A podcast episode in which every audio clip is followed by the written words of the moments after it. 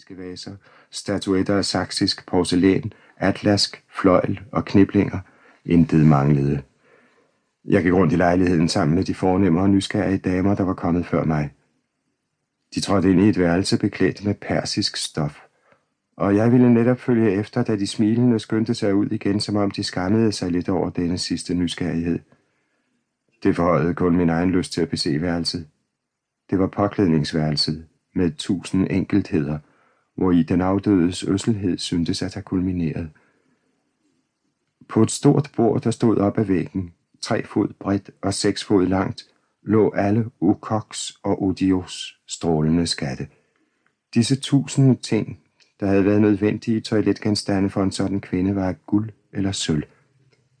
Den vidunderlige samling var sikkert tilvejebragt lidt efter lidt. Det var ikke en enkelt elsker, der havde fuldendt den. For mig var der ikke noget afskrækkende i synet af en demimontes påklædningsværelse.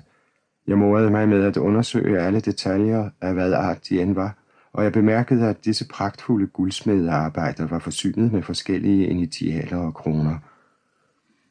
Jeg betragtede disse mange genstande, hvoraf hver enkelt i mine øjne betød en ny krænkelse af den stakkels kvinde, og jeg tænkte på, at Gud havde været barmhjertig mod hende, siden han ikke havde tilladt, at hun skulle tugtes på sædvanlig måde, men havde lavet hende dø i luksus, mens hun endnu var smuk, inden alderdommen kom.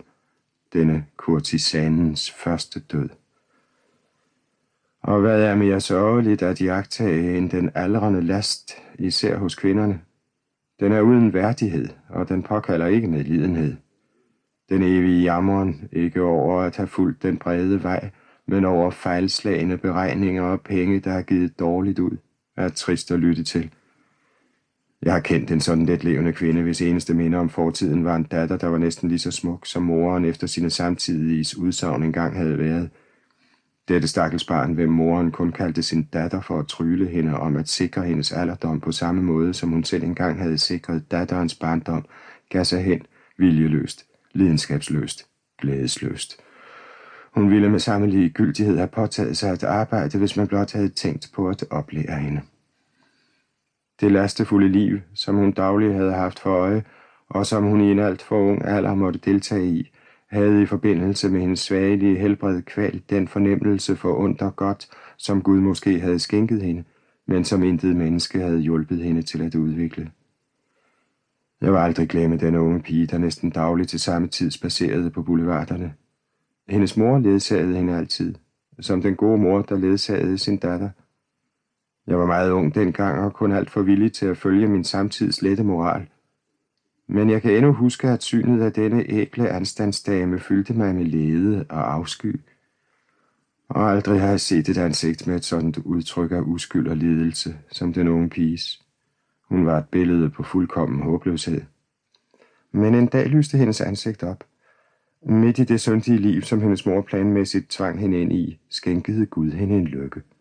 Og hvorfor skulle også Gud, der havde skabt hende så kraftesløst, nægte hende en hver trøst i hendes tunge tilværelse – hun opdagede, at hun var gravid, og den renhed, der endnu skjulte sig i hende, fik hende til at skælve af glæde. Sjælen har sine mærkelige fristeder. Louise skyndte sig til sin mor for at fortælle hende den nyhed, der havde gjort hende selv så glad. Jeg skammer mig over at fortsætte, men det er ikke for min fornøjelses skyld, jeg skriver om disse umoralske ting. En virkelighedsskildring, som jeg måske skulle tige med, hvis jeg ikke mente, at man bør kende de lidelser, som de gennemgår, disse skabninger, som man fordømmer uden at ville høre, og som man foragter, uden at ville forstå. Jeg skammer mig, igen, jeg, men moren svarede sin datter, at de havde ikke for meget til to og for lidt til tre, at den slags børn er til besvær, og at et svangerskab kun er tidsspil. Den næste dag kom en jordmor, som jeg vil nøjes med at benævne som en ven inde til moren for at se på Louise. Den unge pige måtte blive i sengen nogle dage, og hun rejste sig, blegere og skrøbeligere end nogensinde. Tre måneder senere var der en mand, der fik medlidenhed med hende og forsøgte at helbrede hende moralsk og fysisk. Men den sidste rystelse havde været for voldsom, og Louise døde som følge af sit afbrudte svangerskab. Hendes mor lever endnu, men hvorledes? Kun Gud ved det.